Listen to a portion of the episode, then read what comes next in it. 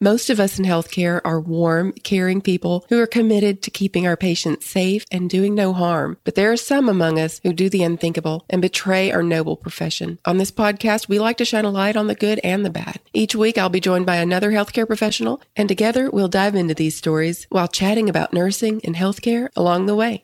I'm Tina, a registered nurse, and this is Good Nurse, Bad Nurse.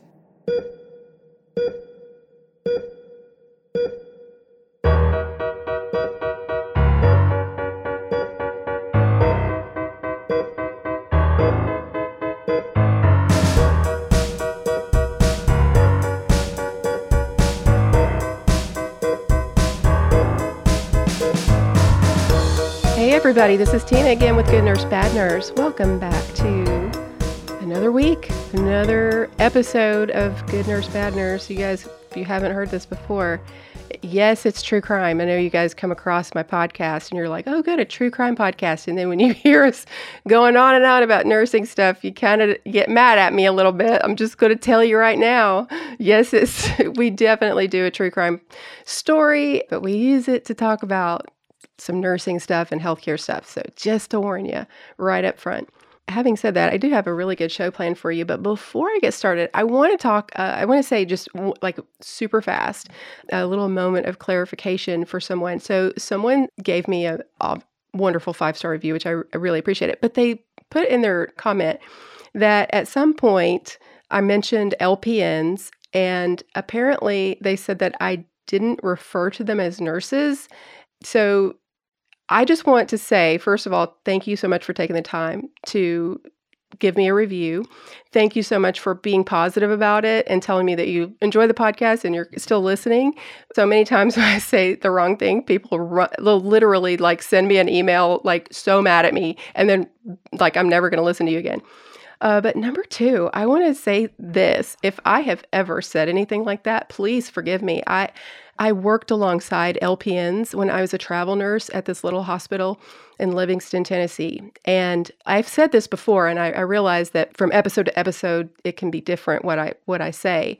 And I also realize this is very spontaneous, and I say I just sometimes just run, run off at the mouth, and who knows how things come out. And things do come out sometimes the way it is not intended. I worked alongside licensed practical nurses. They are absolutely nurses. And they did the exact same job I was doing as a registered nurse. I handed off my patients that I took care of. I worked in the ICU there, and then they would float me sometimes to the med surg floor. And I would have four or five patients on that floor, and a, an LPN would come along, and I would hand off all of my patients there was never a time when someone was like, this LPN can't take this patient for this reason. No, they took all of the patients. Every now and then there would be one little thing, maybe, that they would have to get another nurse to sign off on.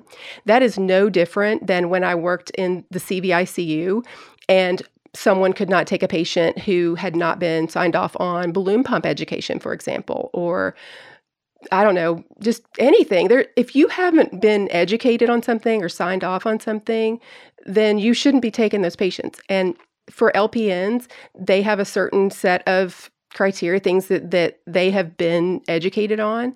But let me just tell you, it's almost everything that we do. And I, I'm just telling you right now, there is almost no difference.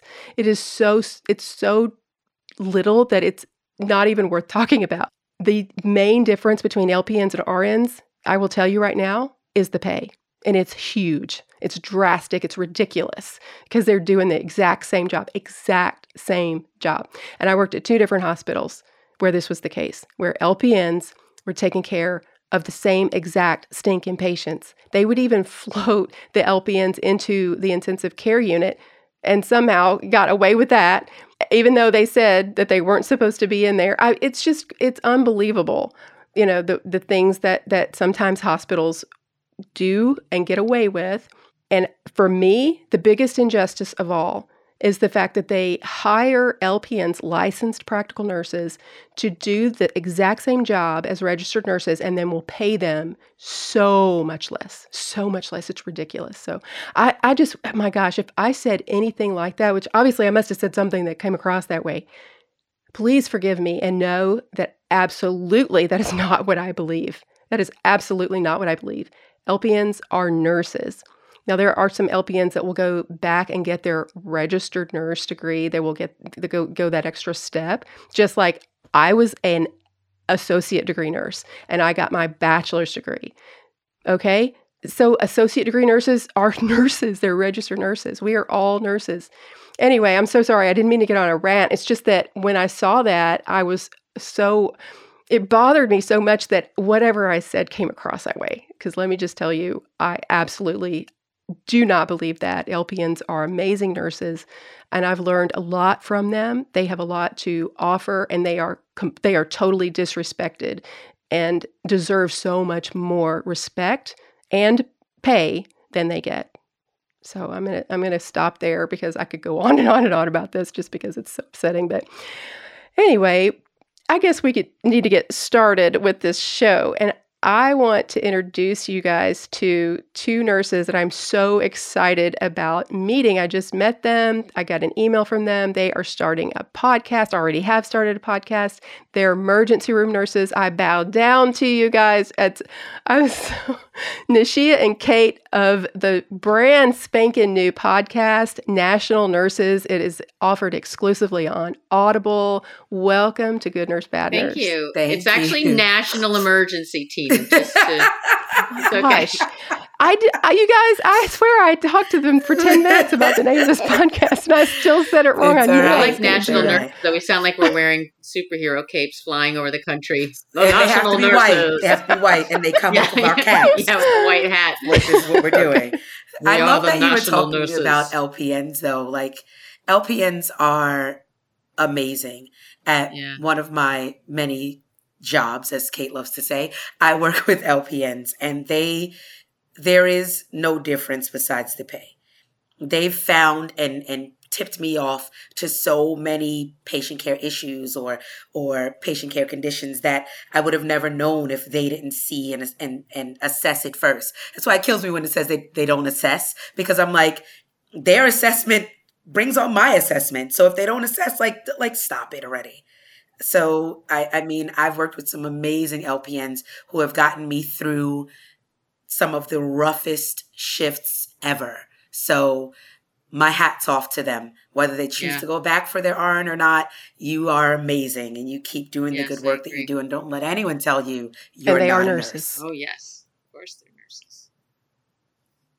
Okay, I digress. So it's over.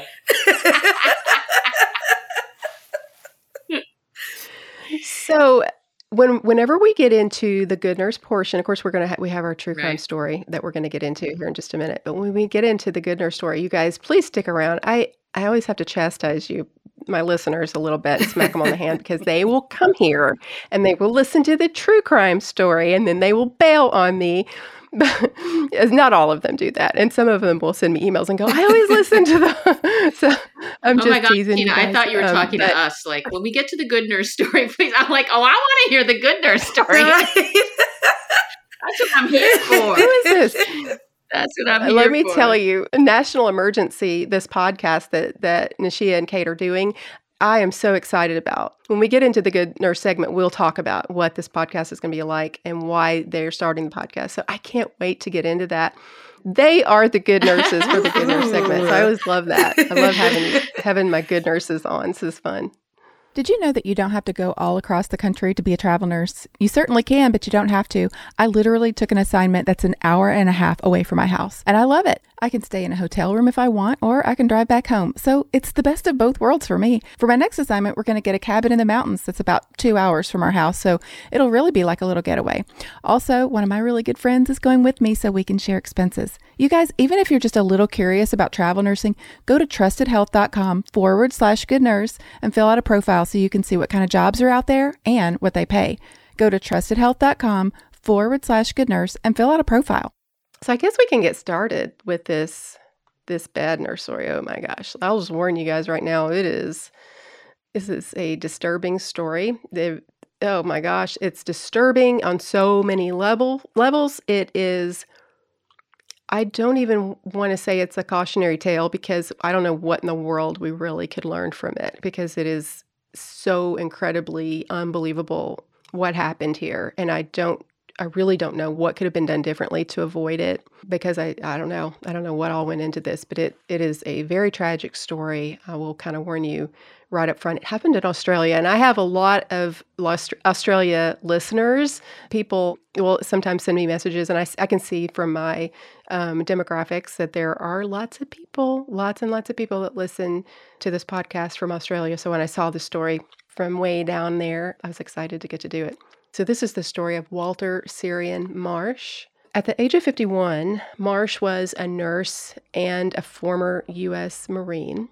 He was from the U.S., even though he was living in Australia. He and his wife, Samantha, she was a, a Vietnam native, they were residing in Sydney, Australia, on 457 visas. Marsh worked as a nurse at Royal North Shore Hospital. Life for the couple would take a drastic turn when Marsh believed that their eligibility to remain in the country was threatened. And I will tell you because I have really, really like some of my best, absolute best friends in the whole world moved to Australia for a year because one of them, their job took them over there. And it is not easy to just based on all the things that I learned from them, it's not easy to get into yeah, to Australia on a visa that will to get residency and to even get a visa that will allow you to work because one of them was there on their job, but the other one could not. I, I kind of get it because they were probably getting to a point where they're going to have to leave. You can't just stay if your visa is running out, right? So I'm sure it was sort of feeling a little bit desperate. Um, so, meanwhile, Michelle Beets was 57 and she was a nursing manager in the emergency department of Royal North Shore Hospital. She was his supervisor, and he reportedly did not agree with her management style. Oh, so, oh man, yeah, this is frustrating. This is I get that already, already. It's just it'll start. It'll make your blood boil. Let me just tell you when you hear you know all of the things that happened in the way that you know just because somebody doesn't like the way you decided, you know, to manage them, which I I don't know. I'm going to go out on a limb and say it probably had something to do with the fact that she was a female and he was a male, but I'm just saying it that happens a lot in these stories. I just feel like the uh if there's one person who doesn't like the management style and then you hear about you know as we did research on this like all the accolades for this woman for Michelle Beets. She was a really really well liked manager. She was a liked manager by 99% of the staff. And so this guy didn't like her management style. So who's the problem? Right. Right. Yes, exactly. And that is no easy feat to have that kind of relationship with your with the people that you're yeah. having to manage, you know. The fact that they respect you enough um, to really uh, to be able to be under you and yet res- you know respect you and, and like you as a manager. I've had managers that I've liked and that I've thought, uh, please don't leave because you know you never know who they're going to get replaced with. And I've had managers that usually if a manager if i'm not crazy about their management style it's because they're a little too laissez-faire for my st- right. for, for, my taste you know uh, like people would be a little more hands-on. I think we each have managers on each end of the spectrum where we were like oh my god i mm-hmm. love you as a person. Please don't ever leave me. And then other people you were like so mm-hmm. today's mm-hmm. not your last day? You don't want it to be your last day? So you you, sure like you your job? right I mean, everybody said that whether you're a nurse or who, whatever you do, I mean, there's just, you're not going to always kind of get along with everyone or agree with everyone. I feel like the, my personality, just the way I tend to do my work usually, no matter what, where I've ever worked, I just sort of put my head down and just do my work. I don't really get involved in a lot of the politics and stuff. I don't really just, if anything, I tend to Pollyanna ish everything just because I don't feel like negativity uh, uh, belongs necessarily right there in the workspace. That is my belief. I don't believe you should be sitting there at the nurse's station bad talking the hospital administration like that is not the place for that that's my belief so i tend to be like put my head down just do my job see and, when i put know. my head down and try to just mind my business everyone's like are you okay is something wrong? because my personality is just like What's wrong with Nashia? I'm here. I'm here and I'm ready ready to rumble. so the thing is that he was on a contract and it was up to her whether or not this contract was going to be renewed. and she elected not to renew his 12 month nursing contract. And this sent him off. He went into a rage. He tried to get uh, employment in that same area in order to retain his visa, but he was unsuccessful in getting another job.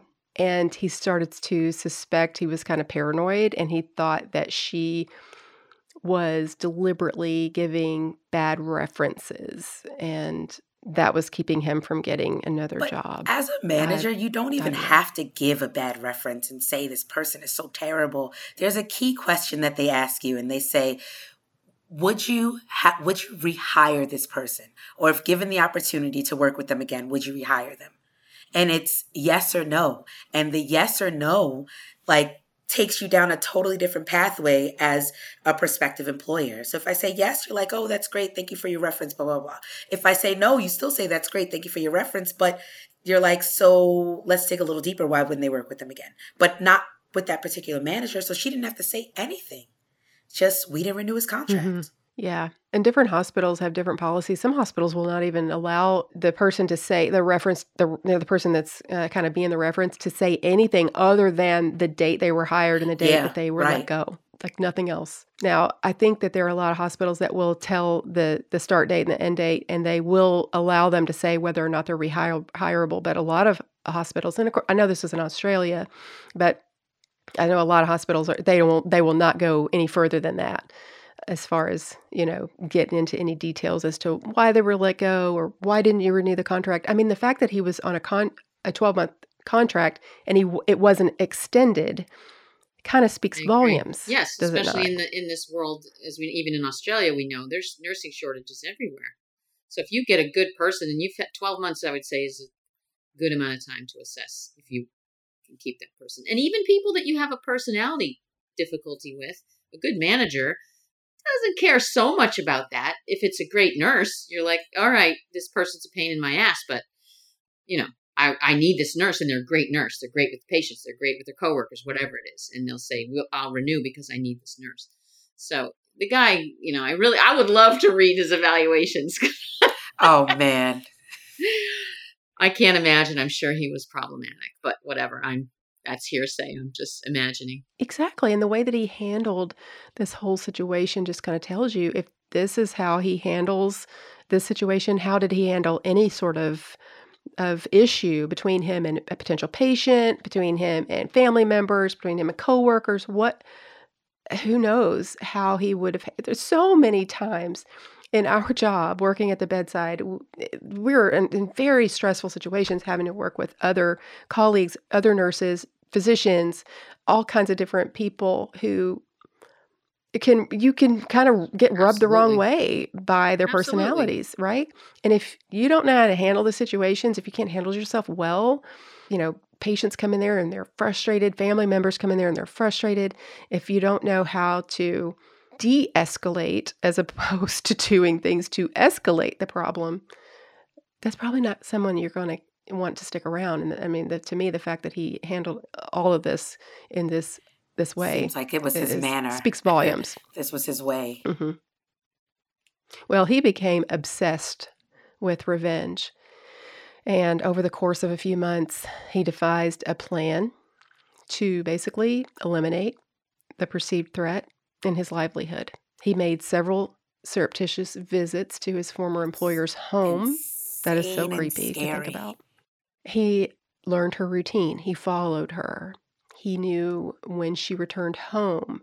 He would call her landline from various payphones in the area so that he could tell when she when she would be home. Her. And yes, he, classic. Mm-hmm, oh, it's absolutely yeah. stalking. He practiced a very stealthy throat cutting technique on his okay. wife and okay. blows ding, ding, ding, my mind. Like, I know. On a random Tuesday night, it's like, babe, let me come and practice cutting your throat. like, that's mm-hmm. not a flag, not even a red flag. That's like a blaring house fire. Like, I don't understand. Well, you can imagine any any man who puts this level of his ego and his everything into this kind of stalking and this planning this crime and everything. I'm sure he was uh, a really horrible controlling partner. There's just got to be no question. And her her situation depended on his situation too. I think, right? The wife. Yes, definitely, for sure. I know, I know they were. She was in a vulnerable situation, but she. He even sent his brother-in-law, okay, her brother, to a local thrift store to pick out dark clothing. Okay, I mean, you're practicing slitting someone's throat, and then you're like, go to the thrift this thrift store and buy, you know, every all the stuff in black. I, I, I don't know. It just seems like obvi. Uh, mm-hmm. So, after carefully devising his plan, he was ready to confront Michelle. On the night of April 27th in 2010, he broke a light sensor at her home and waited in the dark wearing a uh, balaclava. Bal- bal- oh my oh, gosh! I, you guys, I Googled I always want to say baklava, which is the dessert, but it's right. But it's I do balaclava. too. I always screw this word Man. up, so you are in good company because oh, it's so frustrating because I googled it. It's literally still up on my. It's literally balaclava. I'm like, I'm so mad at myself right now. Oh, dang it. How about this? There you ski go. Mask. Love a ski mask. Because that's what it is. I, I I've never seen that word before ever. I was like, what is that? And I looked it up, and I'm like, why we just, why can't we just say ski mask? Why we gotta say balaclava? Because they want to mess with me. I feel like there's everybody just trying to mess with me. So basically he was wearing a ski mask like one of in this particular type of ski mask it it, it covers it can be in different varieties but basically it goes all the way around the head like it covers the head everything but the face and it can cover it can go up over your mouth over your nose to where you can only see your eyes and um or only see your nose you know or your whole face like so that's the kind of sort of like ski mask it is. It's not one with like the eyes cut out you know it's it's it's literally like the whole face is is kind of out but you can u- use that uh, the bottom part of it to cover up any portion of your face that you want to. It's kind of the way it works. So that's our little education corner for the, for the podcast right balaclava and that's how you say it we all know that when we're taking any medication or supplement, dosage matters, and it's important to take enough to get the desired result. For example, only taking a 10 milligram Tylenol might not help with your headache. Well, the same is true for CBD. If you try a low dose CBD product, you may not feel anything. But it's not the CBD's fault, the dosage is the problem. This is why CBD Stat only makes high dose CBD products that actually work. And now their products are getting even stronger. CBD Stat is happy to announce that they're launching a new extra strength version of its highly popular topical products that have 7,500 milligrams of CBD. This new strength will by far maintain CBD Stats status as the most powerful CBD product line on the market. More CBD means it's more effective in helping everyone tackle daily aches and pains. CBD Stat sent me a box of these new products, and I already knew it was going to work because I've been using it for my neck pain and foot pain, but I can definitely tell a difference in this new strength, and I'm really excited to get to tell you guys about it. And on top of these new higher strength products, they're also dropping prices across the board on all their products to make CBD Stat not only the most effective on the market, but also the most affordable. And don't forget, all you healthcare workers out there get a special additional discount to help keep you strong. Just head to cbdstat.care forward slash healthcare and find your new secret weapon. That's cbdstat.care forward slash healthcare basically, you know, he spent a lot of time watching her, following her, doing all the stuff to learn her routine and practicing what he was going to do. And then she changed her routine that day that he went to approach her. And she backed into her driveway instead of pulling in straight, you know, forward. And so that forced him to have to face her head on instead of coming up from behind her as he had planned. He promised her that he would not hurt her if she would stop screaming, but his promises were empty, obviously, because he proceeded to cut her throat and subsequently stabbed her eight times in the chest before fleeing. And he left her for dead on her veranda at her Chatswood home. Her neighbors were out walking their dog. They heard that scream, you know, when she initially screamed, they heard her, but they rushed to her aid. I think one of them tried to approach him and he, you know, he left, but man, that's so scary. I mean, you know, you you hear something like this going on and for these people to run toward the situation, I just commend them. I mean, I think uh, there's not a, a whole lot of people who would do that. Who would, you know? Well, not in the United States because you'd you'd pretty be, be pretty sure that person would shoot you to death. But Australia has pretty strict gun laws, so you know you're not as afraid maybe of of, of a hand to hand combat as opposed to um, yeah there just shoot you from twenty feet away. And maybe not, you know, not even stopping to think of the fact, man, that this, the fact that this man is a U.S. Marine and and and skilled but in hand to hand combat, um, and then stabbed her eight times. Like that level of rage, you had that level of savagery for your employ your manager? Like for what? You don't even have a real personal connection with them. You work with them and that's the end of the story. That I I don't understand how it gets that drastic. That's how you know there had to be this had to be who he was as a person. Yeah. Definitely. Yeah, exactly. It, it it's in these in these stories, you know, it's you always want to try to make sense of it. How does this make any sense? how in the world would someone think they're going to get away with this? And the thing is that people that are in this state, they are not thinking rationally. They don't think the way we do. Eh, they they're not really thinking too far into the future. Even if he thought he was planning all this out, and I say this all the time too on this podcast when you might think that you are so smart and you're going to be able to plan the perfect crime and you think you've got the whole thing planned out, all the details. Once you get into the actual um, act of whatever it is you're trying to carry out. Let me just tell you, I've been doing this podcast for five years now. I've done so many of these stories.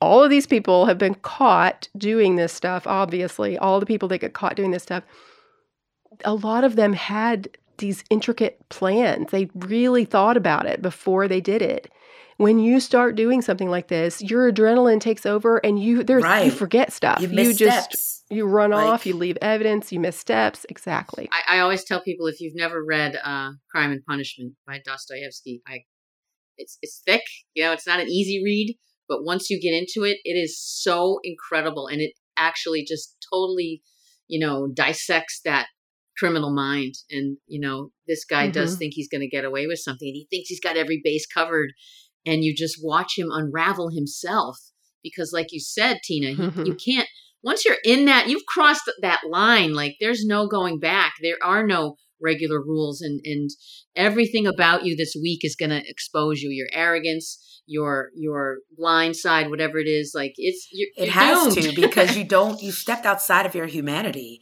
so you yes. don't have the same thought thought process as a rationally thinking human being Yes, exactly. And where you have to draw the line is way back, way back before. You you know, you at the the moment that you start feeling these hostile feelings toward a person, you know, your manager or whoever it is, that's where you have to make the the decision of whether to go forward with the with right. those feelings. Before you go home and start your stalking plan and start your your nightly ritual of throat cutting pra- like practice, like you you yeah. have to think about it and say, do these things match up? Oh, they don't? Okay, great. Yeah. And what do you, and does the, the toxic poison that is living inside of you, that is all that bitterness, just all that anger, the resentment that's there, I don't care if it's justified. Who cares? Who cares? Why? You're going to literally destroy your entire your life and everybody around you, all of the people connected to you you're gonna basically that person they hurt you even worse. Like whatever they did to you initially is going to pale in comparison to the damage that you're going to do to yourself by allowing that bitterness to and cause you to murder them that's right. To the ripple effect yeah. that follows yeah. that yeah. one action. Yeah. Just letting it live in your heart like that. Just just purge it you know get it get it out get it out of there. Do not allow them that real estate inside yeah, but that perseveration that he obviously had, and that it seems like excitement as it ramped up to the point where now, to me, mm-hmm. a smart Marine, and I've never been in the military, but I'm a trained ER nurse. The smart person knows that when the plant, when the when the shit happens where she backs into the driveway, abort, abort, abort. This isn't yeah. going the way you planned in this way, right? Mm-hmm. Back off. Like it's it's you're probably gonna make a huge mistake, which clearly he did. He was he, the neighbors knew. I mean, he he it was not this thing that he had imagined at all. So he's not in his right mind. He's just so ego connected to this clearly. Yes, exactly. And, you know, uh, like 40 minutes later, after this happened, he met up with his wife. We talked about how, you know, all the, the, connect, the things that he had been doing with his wife and her brother. He confessed to her that he, quote, did it and that, quote, there would be no more bad references. And that's what he said to her. Witnesses were able to identify Marsh as the murderer, but prosecutors didn't have a weapon, and that you know that always bothers they. They feel like it's important to juries to they want to to see the murder weapon. So they were, however, able to obtain CCTV footage showing Marsh walking through Chatswood Shopping Center, and it showed him disposing of something in a bin on the day of the murder and then throwing away a distinctive dark colored backpack the day after. So in the absence of a murder weapon, this was the hard and fast evidence that the prosecution needed. So he reportedly told his wife that he was part of a secret Irish organization known as the Service, which had given him permission to kill, quote, a certain someone. This is what he told his wife. So, according to Samantha Marsh, if there was anyone he didn't like, or that needed to be removed, he would need to ask the organization before he proceeded with it. And this is what he told her. he also told his friends. This is yeah, just He lot. also told his friends and members mm-hmm, of the, and this kills me too, members of the Mormon church about this whole fictitious service and told them he was supposedly taking the rap for the murder of Michelle because he was dying of cancer and had been promised a payout for his wife. So we were talking about this, right? Because yeah. there was an article um, written by a journalist in one of the uh, daily papers in Sydney, Australia, and he Marsh contacted this journalist and yeah, Marsh proceeded to tell the them like a similar story, but he was saying that he needed a payout because his wife wanted to go to a back home to Vietnam and start a business. So if he killed Michelle Beets that it was going to be a payout that he was going to give his wife because he was dying of cancer and he did it for money. He needed the money, is what he kept saying. That he wasn't like that type of person, but he it was he was desperate and desperate people do desperate things, is what he told this guy. Like the journalist mm-hmm. said that he even had he tears. Had lots of different like welled up with tears when he was telling the story. And I'm like, that is sociopathic in nature. Mm-hmm. Yeah. And again, trying to come up with For a story sure. that he thinks is in some way plausible that the rest of us would go, oh, and have some sympathy. And it's like, no, right. sir. If I, when I'm desperate because I can't get a job, I work on myself and I go, you know, I, I go ask a friend, like, what do you think? You know, am I coming off as harsh at work? Like, maybe I should change that. Right. You know, or maybe I need some training. Yeah, like, I don't think I will kill and remove everyone, preventing me from getting a job. Right. And how did this how did Michelle Beets play into this organization's right. plans that she needed to right. be removed this person that is obviously so right. well liked and well loved and connected how did she get selected there, as the target like mm-hmm. right just so happens that he his contract wasn't renewed with her as an as as her uh, subordinate and that was you know that's just a complete coincidence you know that it was somebody that he kind of had a beef with right. i mean bizarre yeah it clearly he was delusional yes, and just and arrogant and, and delusional and arrogant and just to think that people are so gullible that they would believe or just this highly unlikely story yeah Clearly, he thought they were believing it. Well, after a trial lasting over six weeks, Marsh was found guilty, of course, of murder. He was sentenced to life imprisonment with no eligibility of parole. He remained mostly expressionless during the trial, with no visible evidence of remorse, as he was taken away after the verdict he reportedly wagged his finger at a public gallery in efforts to tell off the friends and family Just of his the audacity victim. of that move. Yeah. I think we yeah. also read that he gave like the cameras like this huge smile. Like he was Gosh. totally unbothered by the whole thing. Yeah. Just the damage that that does to the family and friends that came to support her family. Like that that's just I don't know. The depravity of of people just amazes me every yeah, time.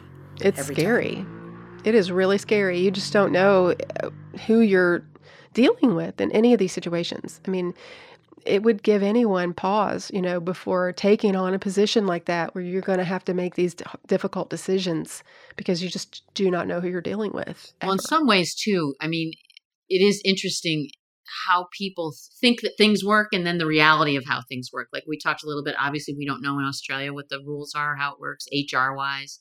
Just to think that she was as obsessed with him as he was with her, that she would be really saying bad things. Like a, a good manager also knows. Let's say she did have the power to say, "Oh, you know, uh, Walter was a, was rude, was you know late, was whatever."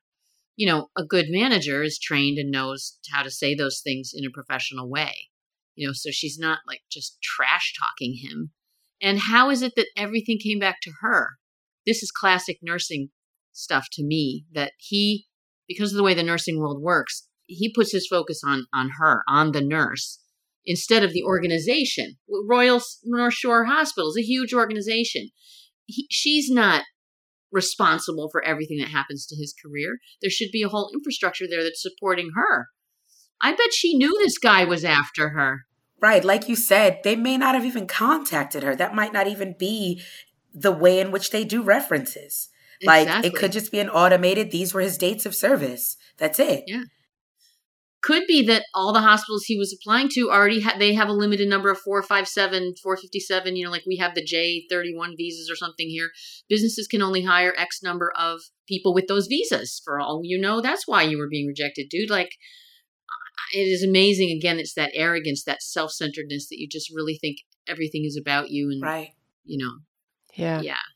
That's exactly right. Well after his trial another criminal conduct came to light. He reportedly also planned to kill his ex wife, Tammy, to avoid paying a $50,000 child support bill, and even flew to the U.S. to do it. He was unsuccessful in his t- attempt, thank goodness. While incarcerated, Marsh reportedly had previously sh- slashed his wrist with a tuna tin, activating the emergency button in his cell just in time to be rescued. He was like a classic narcissist. Mm-hmm. He wanted all mm-hmm. of the mm-hmm. attention and focus. Like, absolutely. Ah, gosh. And things, no things that no are in your way it. have to be like completely eliminated. Nothing else has a right to exist. Right. If because in, if, if he causing did you a problem, yeah. killing his ex-wife, you still owe the fifty thousand dollars. Like it's not going yeah. away. yeah, how do people not get that? You it goes to your children. Your children. Oh, it's disgusting. Boy dad of the year there. Yeah, just the mindset. Well, in 2015, Marsh failed to have his conviction and life sentence overturned right, on appeal, appeal, and his lawyer did not hear from him mm. mm-hmm. for many years uh, until his office received a phone call from Marsh. He requested to have the U.S. Embassy come to visit him, but he did not ask to speak to his attorney, who was out of the office at the time of Marsh's call. So in April of 2020, a day after placing the call to his attorney, Marsh was found dead at the maximum security Lithgow Correctional Center. No cause of death was given, but local news outlets reported that Marsh was in a single cell in segregation and took his own life. I wonder what he wanted with the embassy. Was he going to ask for like play the the card like I'm an American citizen and I shouldn't be here despite mm-hmm. Killing an Australian citizen? Card they like, could play, yeah. I'm a double agent with the Irish right? government and and, the and uh, you don't understand how understand. I'm being used. Like, yeah, who knows? And I mean, you never want to hear about anyone taking their own life, but like, what leads a person to turn into this person? Yeah. You know what I mean? Like, what? Yeah, you got to wonder. We don't know his traumas. We don't know his history. We don't know anything, but that's what therapy is for. Like, don't take it out on other people this lady shouldn't have lost her life because that was your your singular no, focus. She should not have. That's horrible.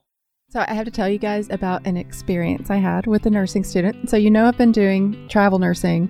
Well, this hospital where I'm at has a lot of LPN students doing their clinicals there. So, one of them was following me around one day and she noticed my stethoscope. And of course, y'all know the Eko technology company that sponsors our podcast. They teamed up with Littmann to make the stethoscopes uh, to beat all stethoscopes, the 3M Littmann Core digital stethoscope. And this is the one that I use now. So she said, Oh my gosh, I've been wanting to try one of those. So, of course, I let her use it, and she just could not stop talking about it for the rest of the shift. It was so cute. She was like, You know, I can't hear anything with my normal stethoscope because I have tinnitus. And so she was so excited because she could actually hear what heart sounds were supposed to sound like. She said, I'm going to ask for one of these for graduation. And I was like, Yeah, you definitely should.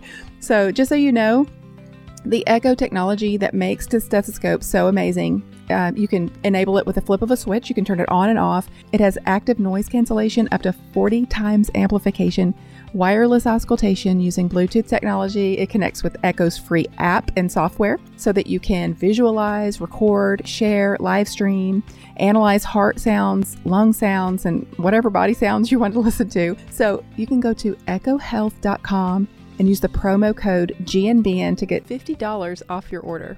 And that's Echo is spelled E K O, by the way. So it's ekohealth.com and use the GNBN promo code to get $50 off your order. I also wanted to remind you that if you're interested in travel nursing, to go to trustedhealth.com forward slash good nurse and fill out a profile so you can see what kind of jobs are out there. And you can also see what they pay, the stipend, the hourly rate, all of that. I'm a travel nurse now with Trusted Health, and I absolutely love working for them. So go to trustedhealth.com, be sure and put forward slash good nurse so that they'll know that we sent you there, and fill out a profile today.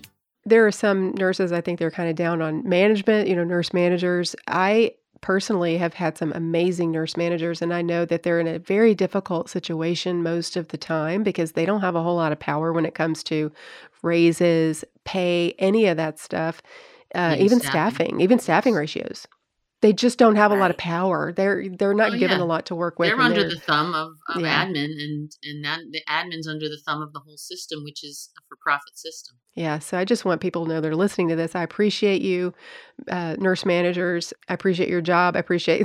what I would I would just never want to do it. I could never do it. Well, I could Tina, let me job. give a little shout it's, out to a wonderful nurse manager I had for a period of time in my career.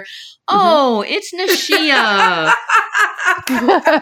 we we started together on the same day in the ER, and eventually, of course, she's she's she's got it all going on, and she became my manager. I don't know for how long were you the twelve to twelve manager? I was the twelve to twelve manager for f- almost four years.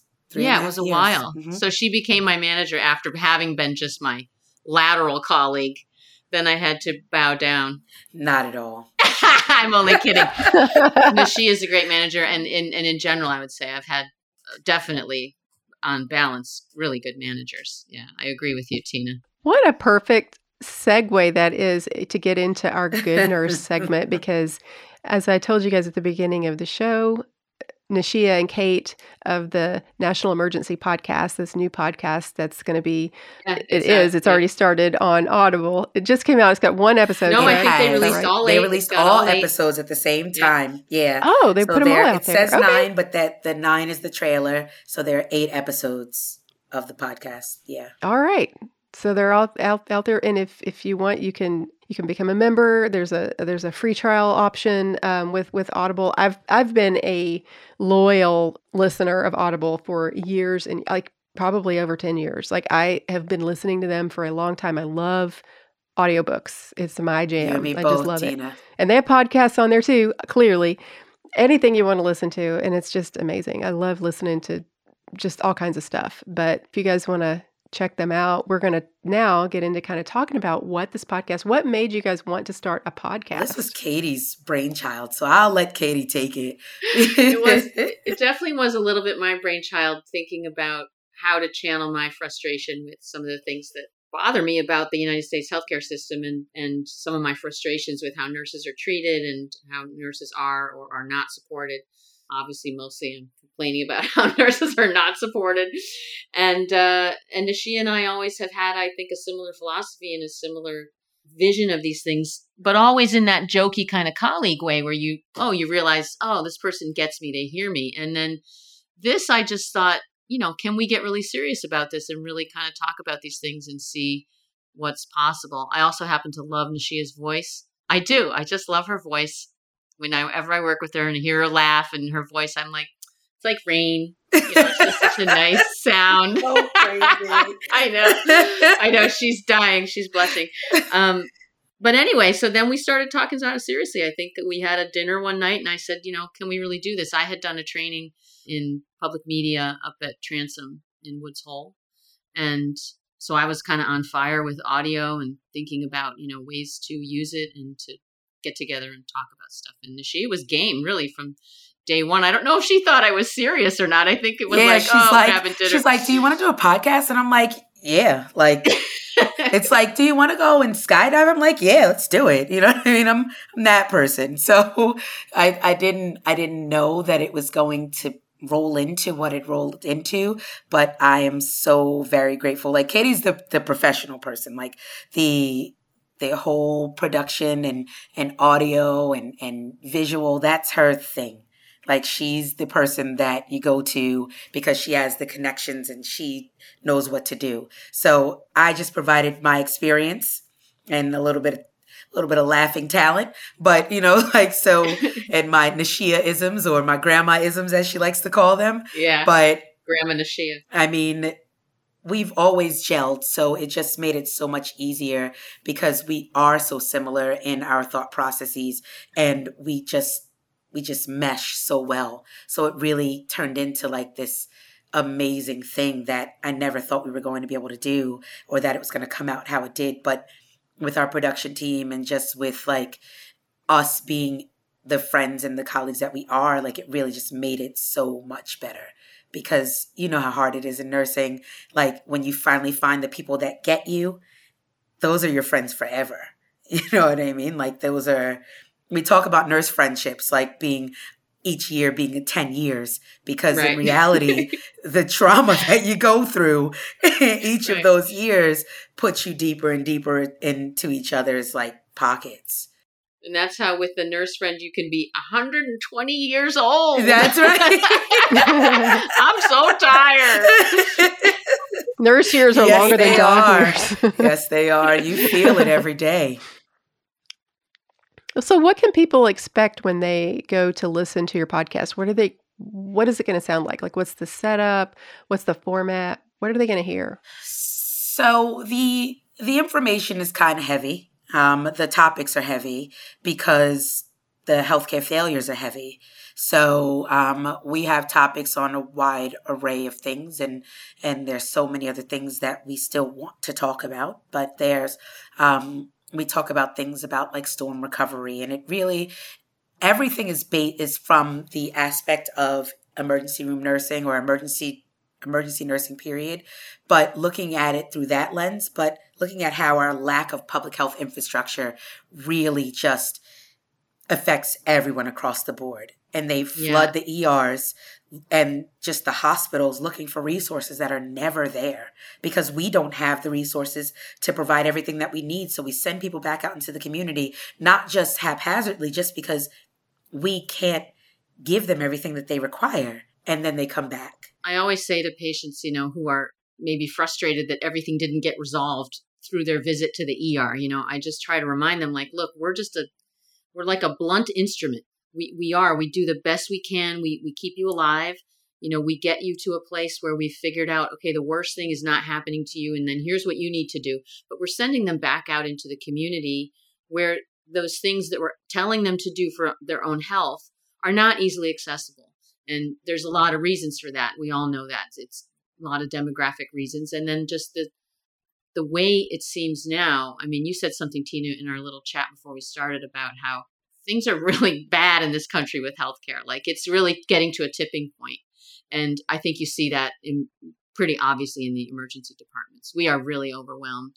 Uh, COVID just made it all very obvious. And the burden is really becoming just too great. I, I don't know what's going to happen literally, but it's right. It's not looking good. And since we're overburdened and the consumer is overburdened, like we, what can we expect the system, like you said, is is decaying, and we have to find something to fix it. So that's the goal of this podcast. It really is to just put the information out there so people are aware of of what not just we face as ER nurses and healthcare providers, but what people are facing, but from like a boots on the ground aspect to try to get people involved. And and we give that's that's Kate's corner of the podcast where she gives like uh calls to action and gives different like places where you can get involved if this is what you want to do and try to do the work. And it, and we interview people who are actually out there doing the work and the the content experts just so you know it's not just us just spewing it, it really is us just trying to get people on board so that we can turn the wheel around and we can avoid the iceberg yeah and what was fun was we learned a lot we could just sit and kvetch all day, but that's just the two of us sitting at IHOP having pancakes. But you know, yeah, like today. But um, you know, I, I do feel like if these things are going to be addressed, we have to have some movement. You know, there has to be movement in, in, directions. There has to be movement. So all of the episodes, the subjects that we cover, every nurse, Tina, is going to bond with these subjects because they are the things that we all see every day that are causing so many problems. Um, both huge systemic problems and then more, you know, personal problems. Like we talk about burnout and mental health, sex education, Nashia mentioned storms, you know, the effect that climate change is having, these these really intense weather events and how that affects health systems because we don't have enough public infrastructure to deal with these things. We kind of are throwing band-aids on them after it's happened. Um, maternal mortality, things, you know, that are that we all are seeing, you know, black maternal mortality, which is just criminal in this country. Yeah, so we we're the things we're talking about, nurses out there, you're going to they're going to resonate with you for sure because we know you see them because that's what we all see and and non-nurses it's going to resonate with you as well because this is it just gives you a we're pulling back the curtain to kind of give you an inside look into what is going on. And it's it's heavy stuff but you know katie and i are funny so we provide a little bit of levity be, we try to give yes, a little just a little, from our nursing, yeah. our nursing exactly or nursing relief. personalities you know which sometimes come across as dark but i mean it's how we deal little pressure relief you know but it's so funny i was yeah. thinking uh you know talk about your true crime the united states healthcare system that's right. pretty much a true that's a true crime right there right. so all you yeah true, i've done yeah. i've done some episodes on that that that, that were where where um the I, I didn't quite. Uh, I'm not going to bring the government into it. I'm probably not going to do that. I don't want to get on that radar. But um, but no, I've done some some administration, some hospital corporation um, situations that kind of really cross the line way too far.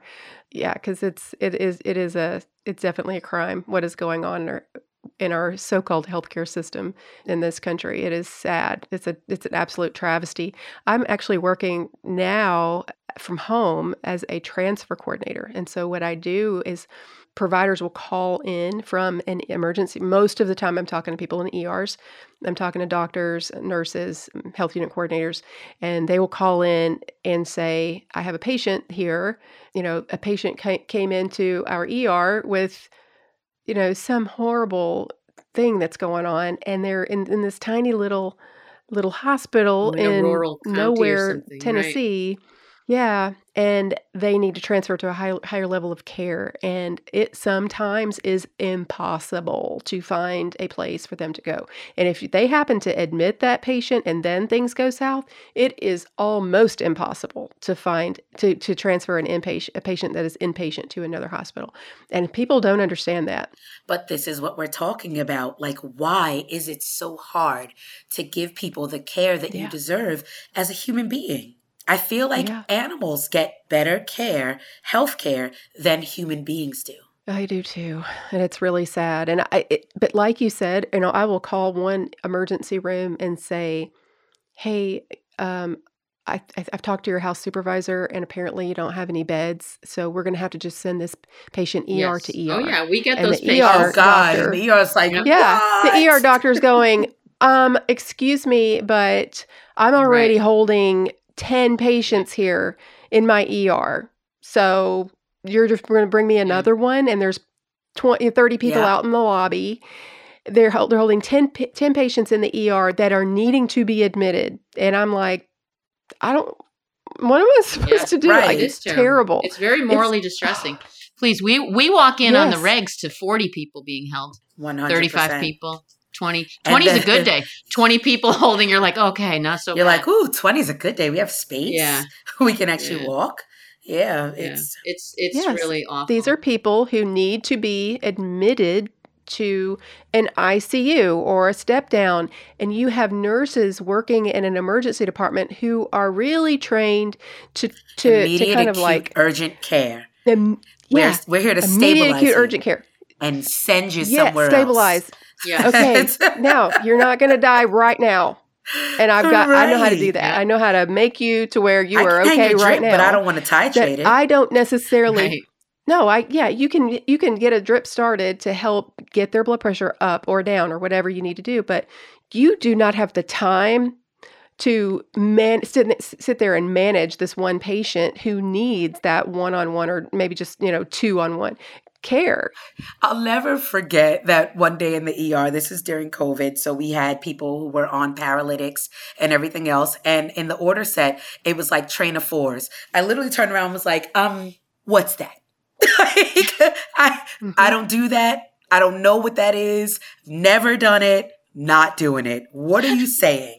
Like, then it doesn't matter. It's like, well, you're a nurse yeah. and you're so, no, that's not how this works. That is not how and any of this works. The intensivist it's like, was like, that's a nursing thing. I was like, uh, maybe in the ICU, sir. it's a nursing thing if you've been trained on it. I'm sorry. It, I mean, when I worked on PCU, I didn't know what train of four was. I had no idea. I had never dealt with a paralytic. Uh, if if I, I might have gone and pulled one out of the Omnicell probably had no business doing that. Shouldn't have been there. I mean, really. For real. But like, you know, you always have that one nurse who literally has worked everywhere and has the experience. So thank God she was there. Yeah. And I you loved, hoped. I was like, uh, Sue, can you um what is this? what does this mean? And she goes oh we don't you exactly. she's like we don't have that machine but, but let me show getting... you quickly how to do it without. Mm-hmm. i was like mm-hmm. you are an angel. Yeah and that's wonderful. And the thing is that sues are 100%. getting fewer and farther between because sues are tired and they're leaving. walking away. They're tired of being it, right, treated the way they're right. being treated they're over it. They've seen everything and they are shocked yes, at the state are. of our healthcare system and they're they're not and they're they're just over it and they're like, "You know what? That I've knowledge not being valued in that way. Oh god. It should be right there always. Yeah. It's almost like that should be a part of staffing, you know, make sure you have at least at two least or three, three sues on board. those sues. yeah, because that stuff goes down God. When you least expect it. Yeah. Yeah. Well, I'm super excited for you guys and your podcast. I I can't wait to listen myself. I listened when I got this email; it hadn't come yeah, out yet, so then, I yeah. listened yeah. to the trailer. Yeah, so it literally just came out as we're recording this. I, I don't know when this is going to be released, but as we're recording this, it literally just came out. What, like ten days ago or something? Brand new, spanking so, new shiny and new. shiny and new. Awesome. I'm excited. Well, I hope you guys will come back and visit with us. Oh, we would love to. Uh, yeah, I'd love to have you guys. I'd love chatting with you. It's this is great. Super excited about your podcast, and hopefully it'll get renewed and we'll get more episodes. Yeah, you too, Tina. This was fun. Get to hear more. Just, yeah. just it's just the perfect balance of like, ooh, this is gritty and scary, and then we talk about something nice so we can all go to sleep. right, right. Yeah. Now we can go to Let's sleep. It's like watching yeah. cartoons. well, or put it behind us. or working like, as yeah. a nurse, right? You you spend right. that day, you spend yeah. that day really in the horror, and then you slowly shed it all on the way home. However, you do that, Nashia, do you want to admit how you do that? What you listen to uh, from Audible? So I have been a long term Audible listener because I listen to mm-hmm. trashy romance novels.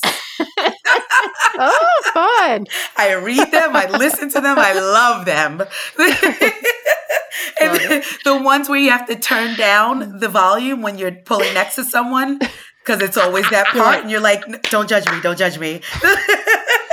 oh what if you're listening to it and you're like out in public and you accidentally like take off your your, your AirPods, get disconnected, and it starts playing out loud on your it's phone? happened to me before. Yeah, or like the hairdresser, oh it's just like that part, and you're like, "Oh, okay." oh, never mind. Oh, who put that on this? there? Kids are crazy. That's disgusting. But yeah, your your podcast is oh really cool, gosh. Tina. Thank you so much for, yes, um, for having us on. so much. Yeah. Thank you. Really enjoyed Super it. Fun. Thank you. Well, remind everybody where they can can find your podcast. You can find National Emergency with Kate Nashia on Audible exclusively. So produced by Pizza Shark. It was a great time. We have a great team. Great team. And, and we hope you love to listen to us. And of course, you guys know you can find me on wherever you're listening to podcasts. You can find me on my website at goodnursebadnurse.com. And I would love to, I always love to hear from you guys. Send me an email at tina at goodnursebadnurse.com. I always love to hear your feedback. Um, I'm on social media at Good Nurse Bad Nurse. And before we leave, I have to remind you that even if you're a bad girl or a bad boy, be a good nurse.